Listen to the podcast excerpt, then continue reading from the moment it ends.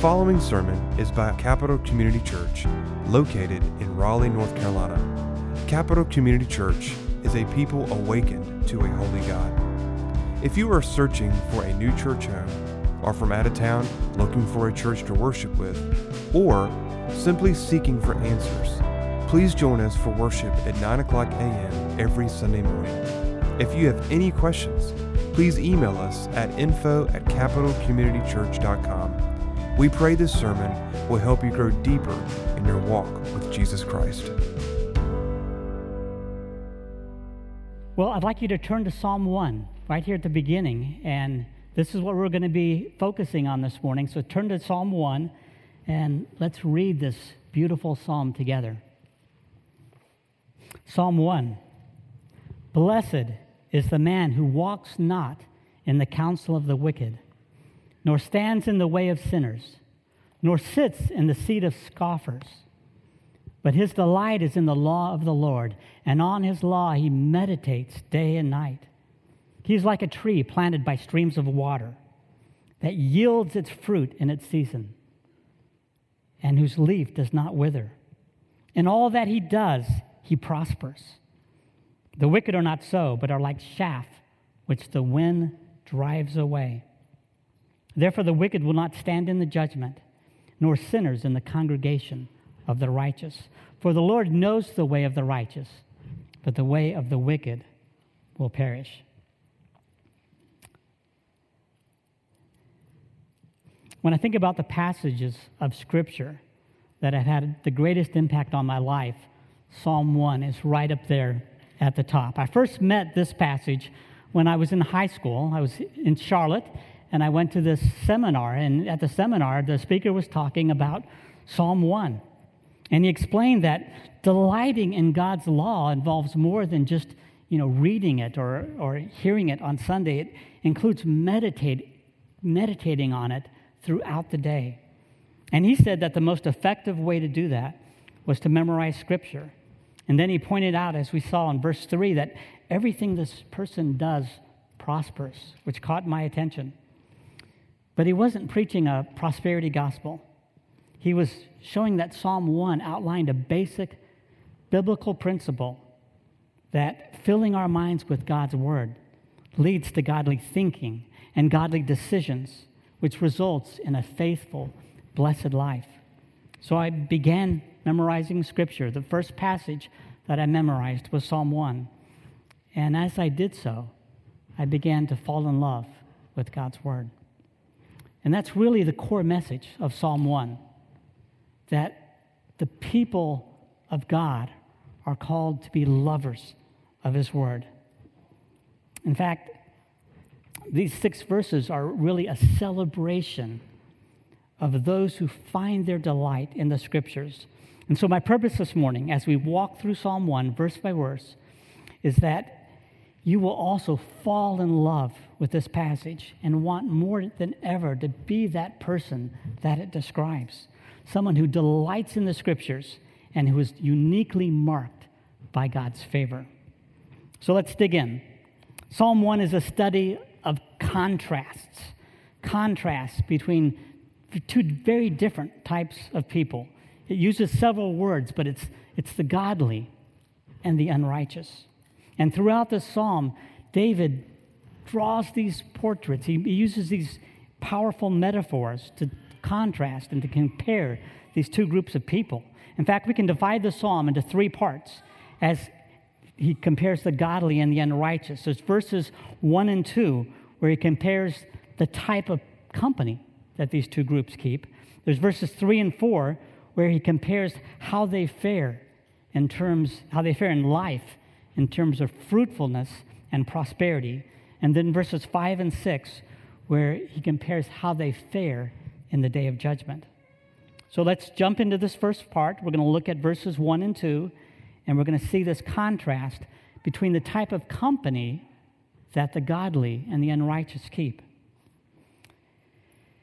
Blessed is the man who walks not in the counsel of the wicked, nor stands in the way of sinners, or sits in the seat of scoffers but his delight is in the law of the Lord. This is a great example of, of what we call Hebrew parallelism. that we find in Hebrew poetry. And as you, as you probably know, the, the idea, and this it's a poetic device, but the idea is that you say the same thing over again and again, sometimes two. In this case, he's saying the same thing three times. But each time you, he expresses it slightly different. And so it gives us this poetic effect, but it also, with each phrase, it gets richer and more powerful, and it helps us to understand it better. So in verse 1, David is essentially saying this same thing do not, do not walk in the counsel of the wicked, do not stand in the way of sinners, do not sit in the seat of scoffers. But the overarching idea is the same. He's saying, don't make your primary company or the primary influence in your life the ungodly. Do not make your primary company the ungodly. Now, I like these verbs walk, sit, stand. They're, they're action words, they're, they're descriptive. And I believe David chose these words because they're, they're a description of, of communal life in an ancient city like Jerusalem, a place where, where life was lived out there on the street. Now, I, know here in Raleigh, we don't spend a lot of time standing, walking, or sitting on the street unless you've been involved in some of the protests. But other parts of the world are different. Where we lived in Kosovo, it was very different. We were in this little town. Some of y'all have been there, Shtime, and 13,000 people, and we were right on the main drag, and we lived on top of the bakery. So we would wake to the smell of fresh bread every morning. And, but as we walked out our door, the street came alive. People were flowing into the bakery and out trying to get their bread. Albanians eat a lot of bread. And you'd see Luan there on the sidewalk. He was starting to crank up his rotisserie chicken for the day. He had to cook it all day. And then there were people walking up and down. There were the men, they were sitting in the cafes already fervently talking about the politics of the day. Uh, a couple women standing, catching up. Some of Ben's friends standing on the corner, laughing at people and making fun of them and trying to get attention of the girls. Life was lived, it was out there, right there on the street. People sitting, standing, walking. It was alive. And I believe David is also picturing the city of Jerusalem alive with life and action and its narrow streets, especially you think of Jerusalem on the, on the Sabbath and on the days of the feast as people flocked to Jerusalem and they streamed into the Temple Mount. Another busy part of the town of Jerusalem would have been the, all of the city gates because this is where people set up their markets that the people coming from the city would come out to and the people coming from the villages would come to to buy and sell. And I think this was the context he had in, in mind. You know, when he was writing this, not to sit in the seat of scoffers. You remember the custom was at the, at the city gate, the main city gate in Jerusalem, was for the, for the elders to sit and, and to judge the legal affairs, to hear the complaints and the problems, and to judge the legal affairs of the people. And you might remember how Absalom used this very tradition to, to foment his rebellion. 2 Samuel 15 describes him getting up every morning and going to the city gate, and he would sit there and he would hear people's complaints, and then he would scoff at the supposed indifference of King David to all of their problems. Scoffing, sitting at the city gates. When I think of walking in the counsel of the wicked, my thoughts go to Proverbs 5 as the writer of the Proverbs counsels his son not to go to certain parts of that city, not to even walk past the door of the prostitute. And then standing in the way of sinners reminds me of the religious leaders in Jesus' time, standing on the street corners praying in order to be seen by people. See, in Jerusalem, the places that you walked and stood and sat, they defined who you were because they told people about the company that you kept. And it was the same way in Shtime. The, the, the cafe you chose to sit in, the people that you stood and walked with, defined the company that you were keeping. So, you know, if David lived here today, he, he might have chosen some different verbs, maybe some different metaphors. He might have said, you know, like driving or surfing the internet or sitting in front of the television But the principle here is the same. Psalm 1, verse 1 is a challenge for us to, to filter the influences in our lives, to step back and evaluate who we're listening to and the effect of the people around us. You know, we're called to be salt and light in this world, so we're called to spend time with people, but we need to be aware of the influences they're having on us. You know, a lot of times we just think, you know, we can we can do what we want and we're oblivious to the people and the influences around us, but it's not true. 1 Corinthians 15 33 is a very powerful verse. It says, Do not be deceived. Bad company corrupts good morals.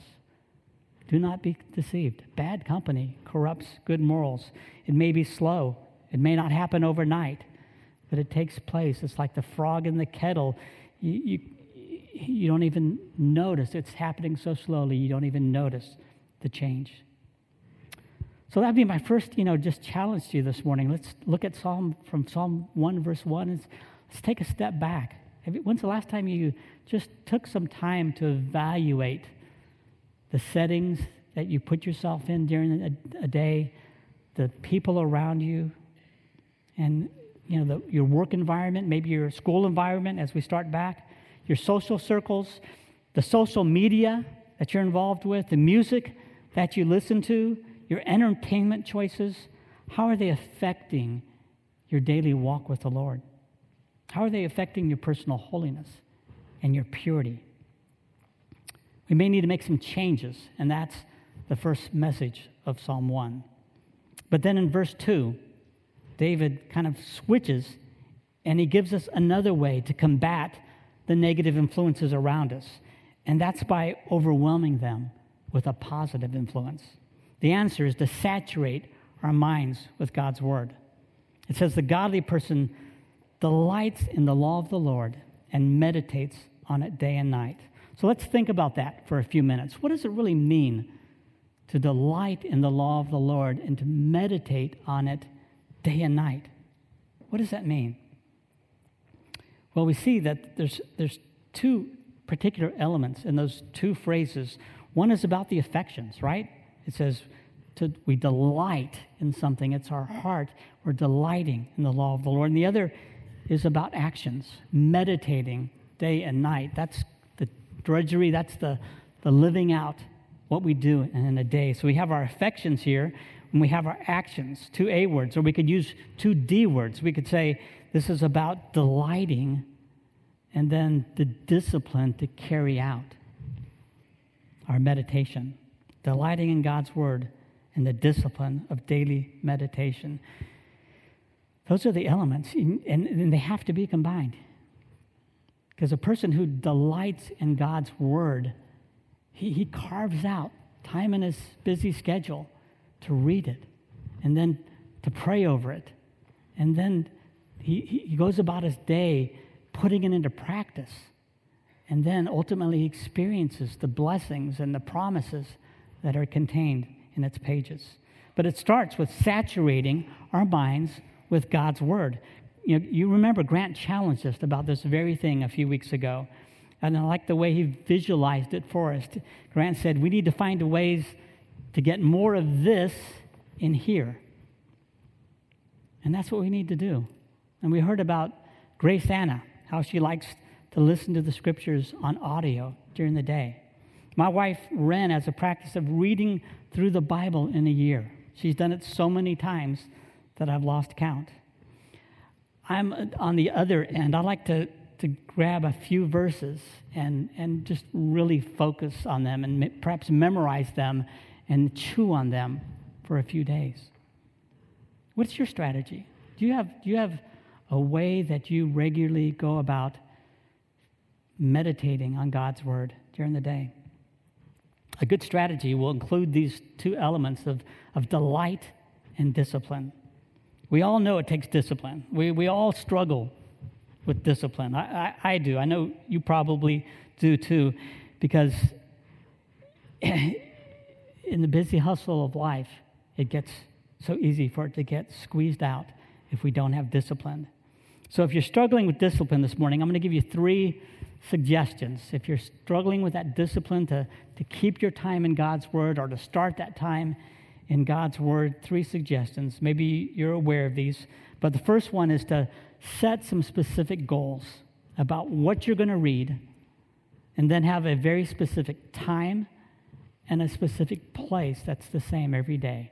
Set up a, a pattern and a discipline that's a routine that has a, a reading plan, a place, and a time. Second suggestion is to use a reading plan, to give yourself some goals and some structure as you spend time in God's Word. There's a lot of great reading plans out there. You, you, the Women of Capital, they're starting a challenge. You might have seen this. The Women of Capital are starting a challenge in September to read through the whole Bible in nine months. That's a great opportunity. That's a great reading plan. There's also some good plans available in, in some of the Bible apps, like the YouVersion and the Olive Tree Bible app. It's, it's fascinating. We used the YouVersion over in Albania and Kosovo so effectively.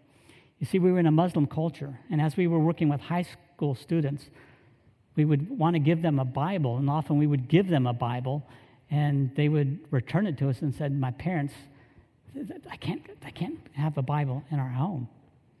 But they all had phones, and they would put the Bible on their phone in Albanian and with the YouVersion, we figured out that we could start a reading plan together.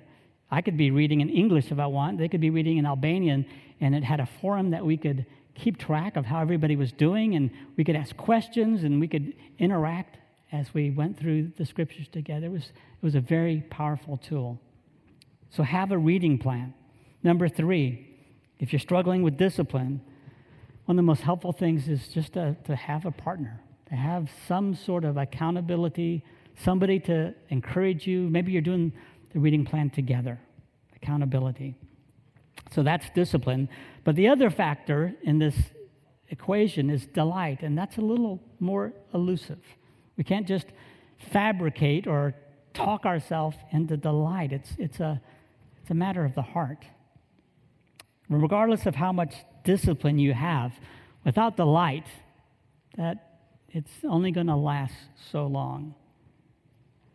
So, where do we go for? Where do we go to get more delight in God's Word? Well, we go to the source, which is the Father. The first thing to do is it's, it's to pray. If it's something that you want to see happen in your life, pray. Ask God to increase your affections for His Word. The other thing I'd encourage you to do is to spend time with other people who have a heart for his word because it's contagious. So, we see in verses 1 and 2 that the ungodly find their counsel in, in the world, but that the godly saturate their minds with God's word. So let's move on to part 2. In verses 3 and 4, we're going to see how these two groups fare in life. Verse 3 says, He's like a tree planted by streams of water that yields its fruit in its season, and its leaf does not wither. In all that he does, he prospers. The wicked are not so, but are like chaff that the wind drives away. So we got two more metaphors. David's drawing these pictures for us. And here we encounter the godly and the ungodly in terms of the kind of fruit that they produce. And the first picture is this vibrant tree. We've heard it so often. You've seen this. We scripture talks about how the tree is a symbol of a vibrant life of a believer. But there's also this picture of, of a farm working in a wheat field where shaft is blowing in the wind. And you're probably familiar with how this works in a traditional, you know, primitive farming society. There's a threshing floor.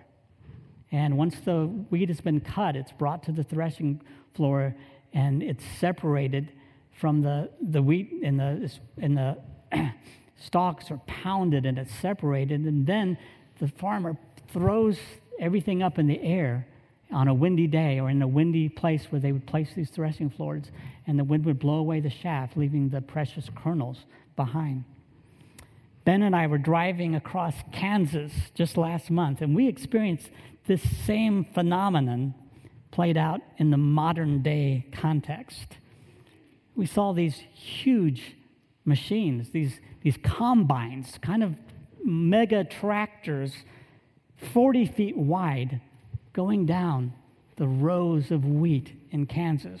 There's, these are incredible machines. It's, it's, it's a machine that's a, wide as a four lane interstate, and it's cutting, it's doing all three of the tasks of the harvest in one go the threshing, the winning, winnowing, and the reaping.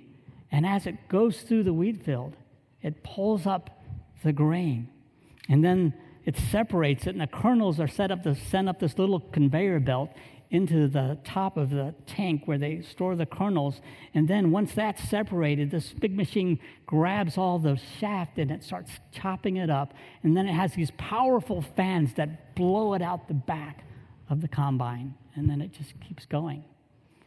Well, if you're driving along the interstate and you see one of these like we did, what you see is you see this little teeny tractor, and then you see this huge swirling cloud of chaff going way up, and you can see it for miles behind each tractor. Most of what you see is the cloud of shaft that's left behind.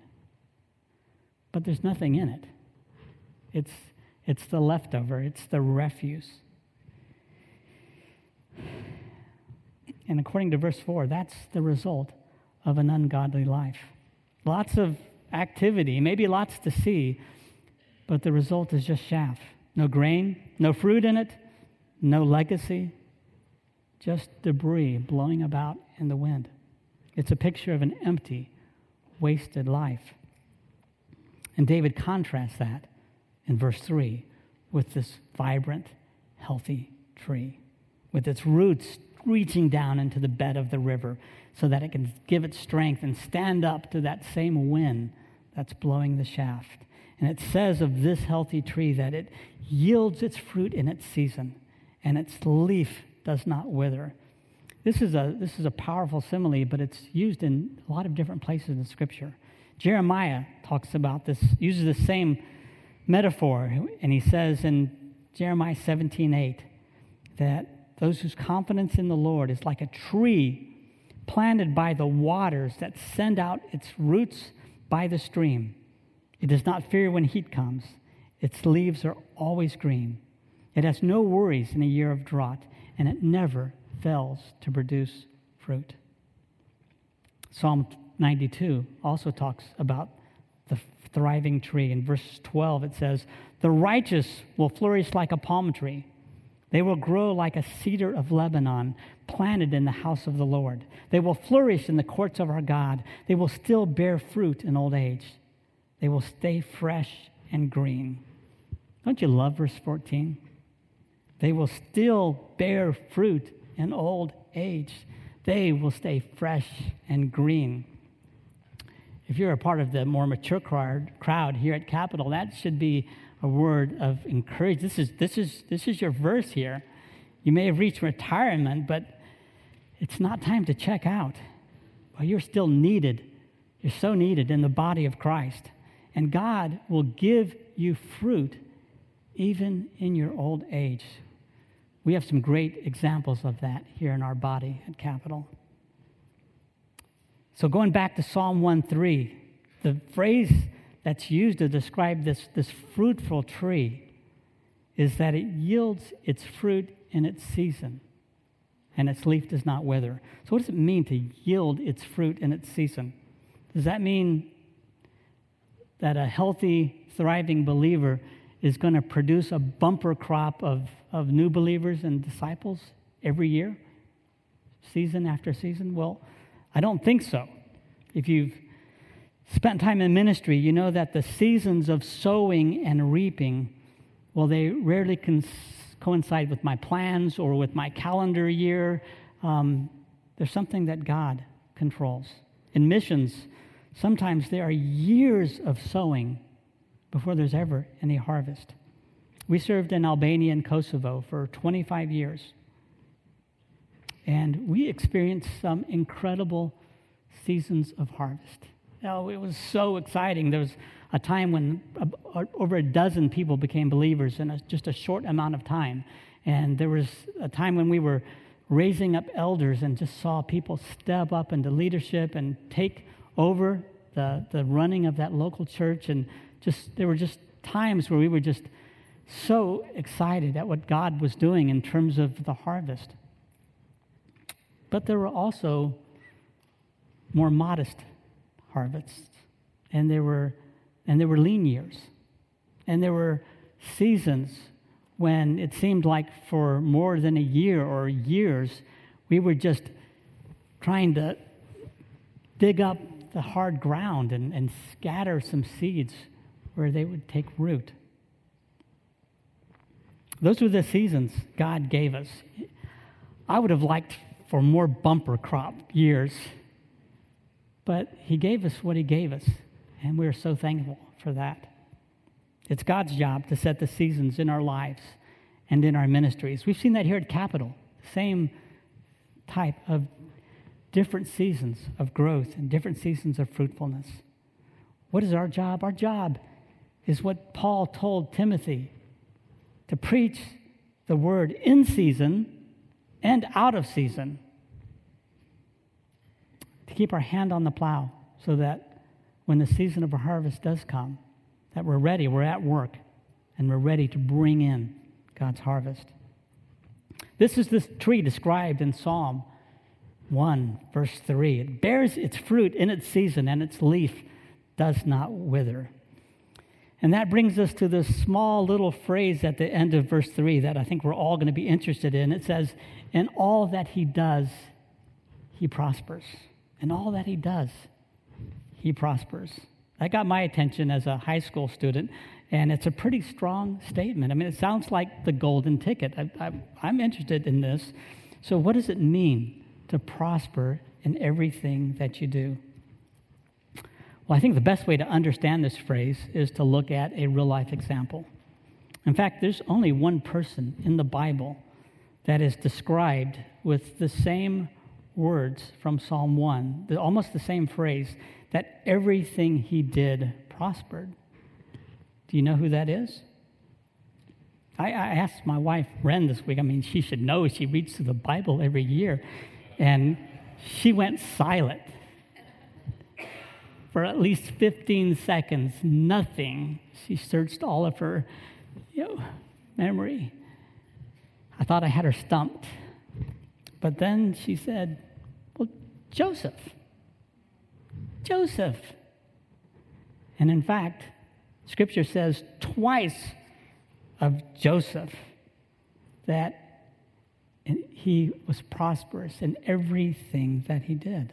So let's look at Joseph and, and turn with me to Genesis chapter 39. We need to look at what happened and why Joseph would be described this way so we can get a better idea of what it means to live a life where everything you do prospers. Genesis 39, we're going to we're going to look at both of these instances where it says that everything he did prospers. And so the first one is in verses 1 to 6, we're going to read, and then we're going to flip down to verse 20. So Genesis 39, verse 1. Now Joseph had been taken down to Egypt. Potiphar, an Egyptian who was one of Pharaoh's officials, the captain of the guard, bought him from the Ishmaelites who had taken him there. The Lord was with Joseph, and he prospered. And he lived in the house of this Egyptian master. And when his master saw that the Lord was with him, and that, now here it is, and that the Lord gave him success in everything he did, Joseph found favor in his eyes and became his attendant. Potiphar put him in charge of his household, and he entrusted to his care everything that he owned. From the time he put him in charge of his household and of all that he owned, the Lord blessed the household of the Egyptian because of Joseph. The blessing of the Lord was on everything Potiphar had, both in the house and in the field. So he left Joseph in Joseph's care everything he had. With Joseph in charge, he did not concern himself with anything except the food that he ate. That's the first instance. Skipping down to verse 20, same chapter, the second time. Joseph's master, this is Potiphar, took him and put him in prison, the place where the king's prisoners were confined. But while Joseph was there in the prison, the Lord was with him. He showed him kindness and granted him favor in the eyes of the prison ward. So the warden put Joseph in charge of all those held in the prison, and he was made responsible for all that was done there.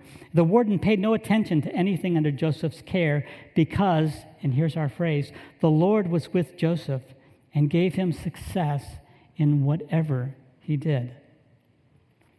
So there it is. It's in verse 3, it's in verse 23. You find the same phrase. The Lord was with Joseph and gave him success in whatever he did. That word success is actually the exact same Hebrew word that we find in Psalm 1, verse 3. The same word that's translated prosper in Psalm 1 3 is the success here in Joseph's life. And the meaning in both of these instances is very clear. Whatever Joseph put his hand to went well and which is why he's noticed by Potiphar and by the warden, and he's eventually put in charge, and things continue to go well. Everything he did was successful. So, how do we, what do we make of Joseph's prosperity? Well, before we draw our conclusions, I think we need to look at the wider context. Where is Joseph? In the first passage, Joseph is a slave. He's a slave in Potiphar's house. In the second instance, where this phrase is used of him, he's in a prisoner, he's a prisoner in a dungeon. Isn't it fascinating? The two times in Joseph's life where he is described as prospering in everything he did were likely the two most difficult periods in his whole life. These were not the early years in his father's house with the coat and being the favorite child. These were not the final years when he was the second ruler over all Egypt. These were the hard years. And this wasn't an overnight stay. His time in, as a slave and as a, in the dungeon were, lasted about 10 years. Most people would have grown bitter and disillusioned as they wasted away in a dungeon far from their home, far from the people that they loved. But God, we've read it, God was with Joseph. He was kind to Joseph. He was faithful to Joseph during that hard time of suffering. And Joseph's faith held firm. And the result is that Joseph prospered in everything he did. But I believe the greatest prospering in Joseph's life during those 10 years was a prospering that was taking place in his spirit as he learned to trust in God during a difficult time, during suffering, during a time when his, his dreams were unfulfilled. You remember they, Joseph at 17 was given a direct dream from God about his life and how God was going to bless it. And during these 10 years, it's, he's, nothing makes sense. But Joseph is prospering spiritually through the suffering, and he's learning to trust in God. And I think that this is the time that God molded him into a great man. This is the time that God taught him how to be a great leader who would eventually save his family and save the whole world during a severe famine. That's what it means to prosper in everything you do. As we turn, return to Psalm 3, Psalm 1, verse 3, we find that the man who delights in God's word also, also prospers in all that he does. And indeed, God will cause us to prosper as we delight in his word. But, it's, but let's not be surprised if, like Joseph, this prosperity comes with trials and suffering along the way as God works out his greater purpose, which is the prospering of our souls. So we've seen, we've covered the first two parts. We've seen how the godly and the wicked are very different in the company that they keep, the influences. And they're very different in the fruitfulness and the prosperity of their lives. So let's look at this final section where we find a comparison about how they fare in judgment. Let's read verse 5 again. Therefore, the wicked will not stand in the judgment, nor sinners in the congregation of the righteous. For the Lord, Lord knows the way of the righteous, but the way of the wicked will perish. So, again, let's notice the, the Hebrew parallelism, parallelism there in verse 5. He uses wicked and sinners. These are synonyms describing the same group of people. Both of these phrases are conveying the idea that the fate of the wicked is dismal. They're going to be judged, and they're not going to, they're not going to fare well in the judgment. They're going to be separated from God's people. And in verse 6, it goes on to add that they're going to perish, which talks about their final destruction. So it's uh, clear that we're talking about the final judgment here. And then, in contrast, it says of the godly in these verses, verse 5, that they will be gathered into a congregation of the righteous. And it implies that they will also stand in the judgment. And in verse 6, this, this perishing of the wicked is contrasted with the righteous because it says God knows the way of the righteous. So he's telling of an intimacy that God has with the believer and about his enduring care. That's how these two groups fare in judgment. And one thing that stands out to me is that there's only two stated outcomes. I typically react to, to those statements that start with there's two type of people in, these, in the world. And the, the joke goes on. But when it comes to our eternal destiny, the Bible is very clear that on the day of judgment, we will be divided in ex- into exactly two groups one bound for heaven and the other for hell. Verse, verses 5 and 6 describe only two outcomes those who stand in the final judgment and those who perish. In Matthew 25, Jesus says the same thing. He says, He will separate the sheep and the goats. He will place the sheep on his right and the goats on his left. Verse 34 in Matthew 25, you don't have to turn there. It says, Then the king will say to those on his right, Come, you who are blessed by my Father, inherit the kingdom prepared for you from the foundation of the world. And then in verse 41, then he will say to those on the left, Depart from me, you cursed, into the eternal fire prepared for the devil and his angels. So the Bible is not nuanced when it, coming, when it comes to describing the options for our final destiny. It's right or left, it's sheep or goats, it's in the congregation of the righteous or with the perishing. So if you're here this morning and you're not sure which group you're in, that, that's the most important thing that you could get settled today. Where are you going to spend your eternity? We've already seen in Psalm 1 that it, in Psalm 1, it all depends on where you go to find truth. Were they listening to the counsel of the wicked? Or did they look for truth in the law of the Lord? And these same scriptures tell us how we can know with certainty where we're going to spend our eternity. John 3:16 just lays it out so clearly. It says that God so loved the world that he gave his only begotten son that whoever believes in him shall not perish but have eternal life. And there's our two groups again. The perishing and those with eternal life. If you've never put your faith in the Lord Jesus Christ, I'd encourage you to do that today. Come speak with me or one of the elders after the service and, and take that very important step in your life.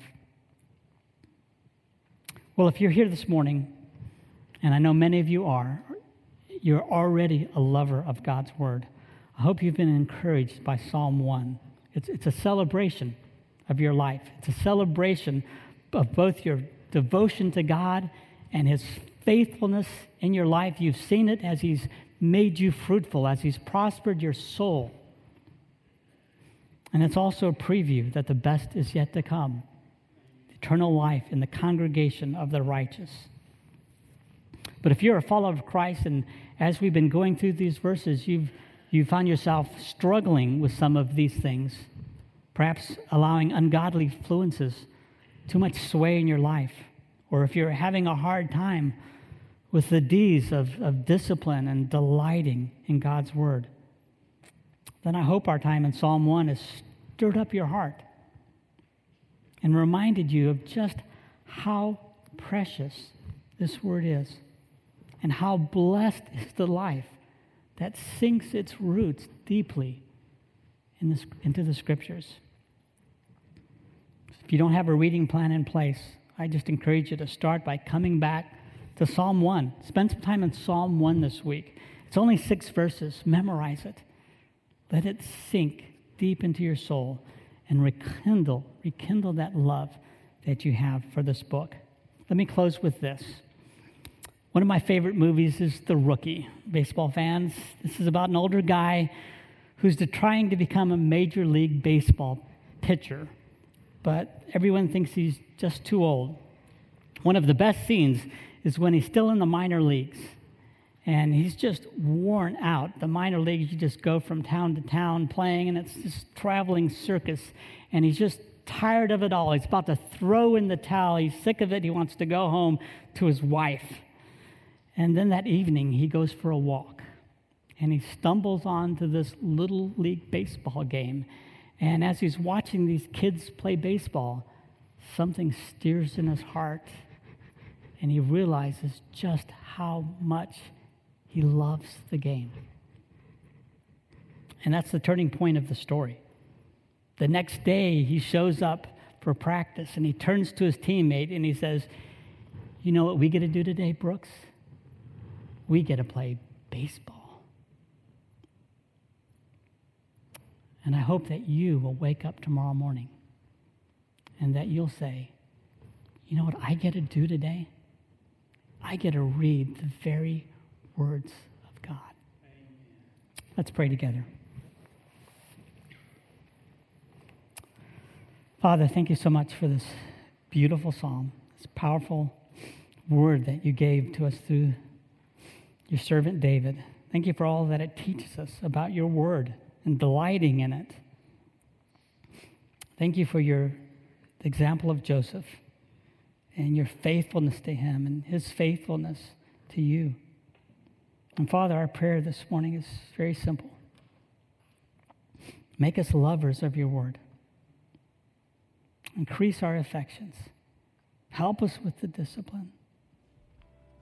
Oh, Father, make us lovers of your word. We pray in Jesus' name. Amen. Thanks for listening. For more sermons, information, and events, check out our website at capitalcommunitychurch.com.